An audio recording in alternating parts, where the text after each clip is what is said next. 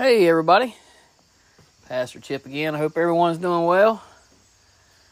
So, uh, you see the title of today's podcast called God's Warning? So, I was sitting here thinking, trying to think of think of a podcast, you know, and sitting here on the porch and listening to the rumbling because it was rumbling a while ago. The skies were turning dark and was rumbling and slowly it gets a little closer and, eventually it starts raining. So talking about that, I mean, we know you've been around more for more than a day. You you know what thunder and lightning mean and you know that it, it's the sign. It's the sign of things to come if you're in the path of the storm. Now, out west or down east of North Carolina towards the coast, and out west, Midwest, you can you can see storms from really, really far off, you know, and you can see which way they're going, and the wind and the the dust kicking up. But up here in the mountains, I mean, you, you can hear it. But it might run down a ridge. It might stay on the other side of the ridge. Sometimes it crosses over. And sometimes we'll have rain up here, you know, torrential downpour at my house, but you won't have it two miles down the road because it didn't cross the ridge or the stayed in the valley or whatever, you know? So storms are interesting in the mountains. And God gives us that warning, you know. He gives us a warning with storms, with the thunder and the lightning and the wind and the temperature dropping. It's just this kind of a way of the way nature works, right?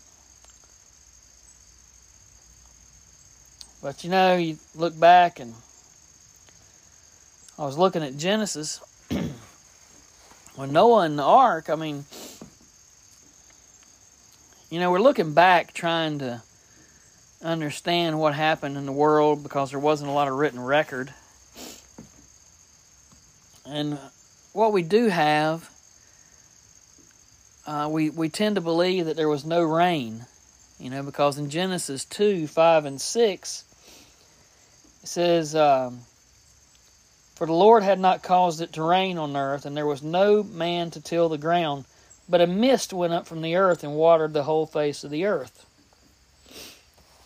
So, we tend to believe that there was that mist, you know, that just came up and watered the land, even all the way up until the the great flood, because you know, at that time it hadn't it hadn't rained. God said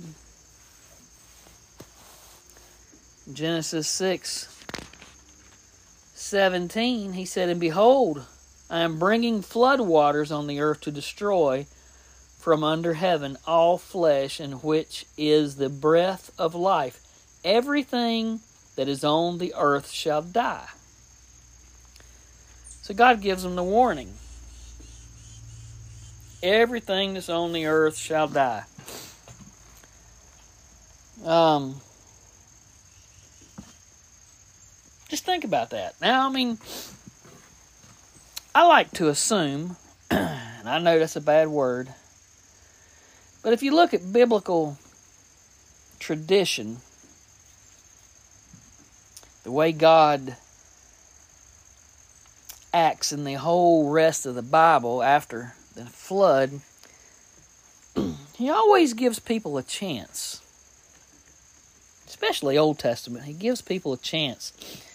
You know, he sent um, Jonah to the town of Nineveh to prophesy against their evilness, you know, and when the king heard it, the whole town repented. Even he even ordered that the beast in the town fast, you know, so that they prayed and re- God's anger relented and spared the town of Nineveh. You know, um, a lot of places. King David, you know, I mean, he he appealed to God and God turned away his wrath from him. Moses prayed for the people of Israel when God was so mad and wanted to destroy them that he he turned his wrath off of Israel, spared Israel. So there are plenty instances in the Bible where God changes his mind. So I have to wonder in 120 years of Noah building the ark, and then the last days when um, he starts bringing in all the food and all the animals. I mean, stacking up all the provisions because they had to feed them and everybody had to eat for 40 days or I mean more than 40 days because it rained for 40 days and it was so much longer than that until after the water had subsided and they could come back down come out on dry land. It took a long, long time So I have to wonder did people not heed Noah's warning? Was the world so, so hard hearted that they couldn't repent? I mean, it's not it's not God's will that any of us should perish, but the whole world at that time How many people were on the world? Who knows? If you look at um, arrowheads in North America and you and you look at the quantity of arrowheads that are found on the earth, there had to be tons of Indians, millions of Indians on the on the North American continent. If you look in the Amazon and South South America, they've determined that there were huge cities, millions of people that were all in the interior of the jungles. And they believe that when white man came and smallpox and everything eradicated them, and it's the same with the Indians. We killed off most of the Indians through disease. So there had to be millions and millions and millions of people on the earth. God, do you think God wanted them all to die? Do you think He didn't offer any way out for those people? Do you think that they just ignored Him and didn't believe that what Noah was saying? Well,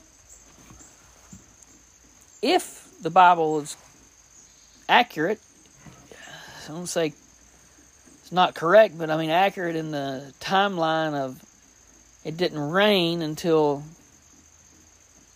God caused it to rain and the flood waters to rise.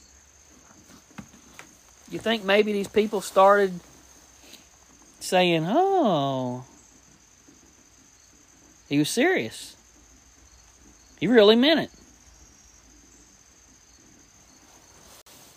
You know, and that was a time, in Chip's opinion, that was a time when God gave people plenty of warning, plenty of time, plenty of chances to change their mind.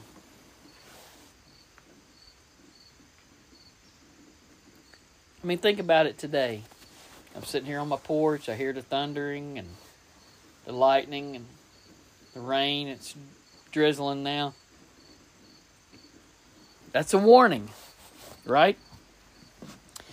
If God had not made that promise that never again would He destroy the earth by flood, we would wonder every time it started raining, wouldn't we?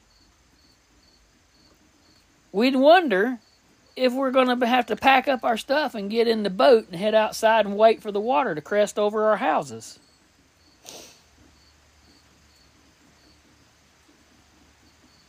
But thankfully, God made a promise that He would never, ever, ever destroy the earth by flood again. In Genesis 9 11, he said, I establish my covenant with you. Never again shall all flesh be cut off by the waters of the flood. Never again shall there be a flood to destroy the earth. Because of that promise, I can stand here on my porch and enjoy the rain. I don't have to start packing again, throwing stuff in the boat. Come on, Ginger. It's is this going to be the flood again or is it going to be just another rain? You know,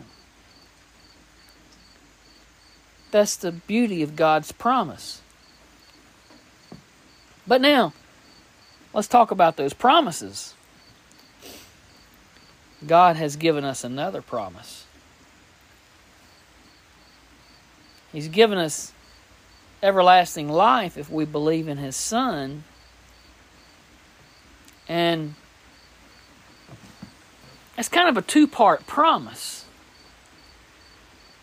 Part A is if you believe in my Son, Jesus Christ, and repent of your sins, you shall have everlasting life and never have to worry about dying unsaved. You know, we don't have to face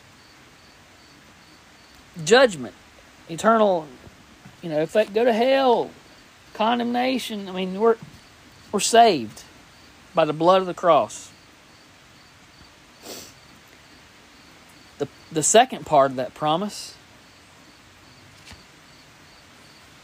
is he doesn't give you a warning when he's deciding to call us all home.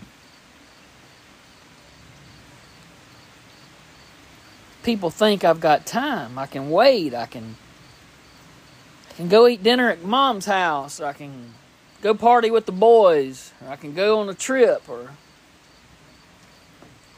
I can wait until my time is right. But you know, He doesn't give us that time, He doesn't give us that promise. There's no lightning and thunder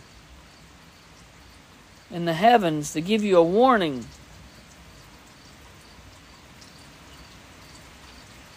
The only indication that we have about how fast it will happen is the comparison of lightning in the sky. It doesn't say that there will be lightning in the sky. It says, For as the lightning comes from the east and flashes to the west, so also will be the coming of man. It's going to be that fast. You're not going to hear a rumbling. You're not going to hear people packing up their stuff. You're not going to hear an announcement on the radio. Jesus is coming in 24 hours. Have you packed your bags? None of that, people. None of that.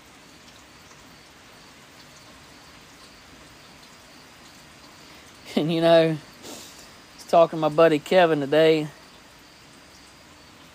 It would be nice if you got a little warning you know, just from the perspective of seeing the chaos, I'd like to see, you know, a news bulletin come out and say, Jesus will be here Friday at 1 o'clock. Are you ready? And then just sit and watch people going crazy. People trying to find the preacher. People, is it true? You know, what's it going to be like? And Maybe watching people buying up land or buying up goods that people are selling or you know, like I'm not I don't believe in it, I'm buying up all your property or people running down the street shouting hallelujah. I, in that aspect it would be interesting. But just think of the the the uh, alternate aspect.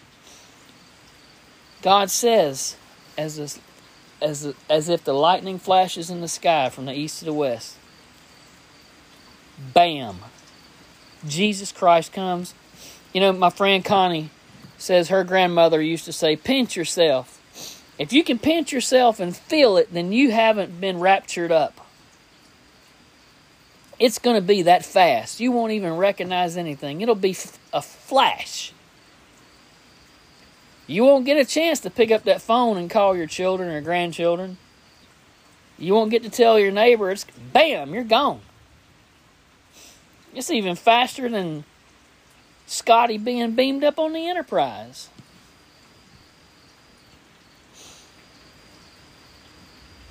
Can you imagine? I mean, I do. I, I try to imagine. I think, and I, I just, it's going to be awesome. But yet, so many people, so many people are going to be left behind. Have you ever ridden a train before? In Europe, it was a major mode of transportation, and I would take the train to different places. And I can still see in my mind, I would get on the train, and as the train pulled away from the station, now in Germany, when the train says it's leaving at five o'clock, if you're standing there at five o oh one, you miss the train. It leaves at five o'clock, and when it leaves, it doesn't just slowly pull away; it is gone. And you see the people on the landing looking or waiting, or the ones that are running up late and miss the train. That's what it's going to be like, people. I've got my ticket. I'll be on the train. But there's going to be a lot of people left behind. There's going to be standing there thinking to themselves, man, they were serious, weren't they? God really meant it. What am I going to do now? Well, I'm going to tell you, in heaven, there's no mulligans. There's no respawns. There's no do overs. There's no get out of jail free cards. There's only judgment. Only judgment.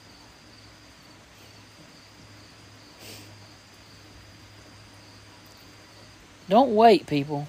Don't wait until that train has pulled off and left you standing on the platform.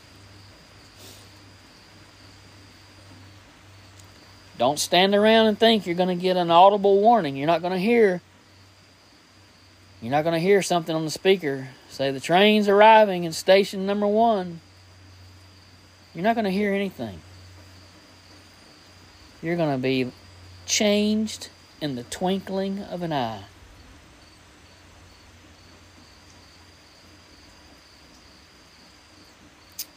This is Pastor Chip. Thank you for tuning in. God bless. Everybody be safe. Have a good weekend.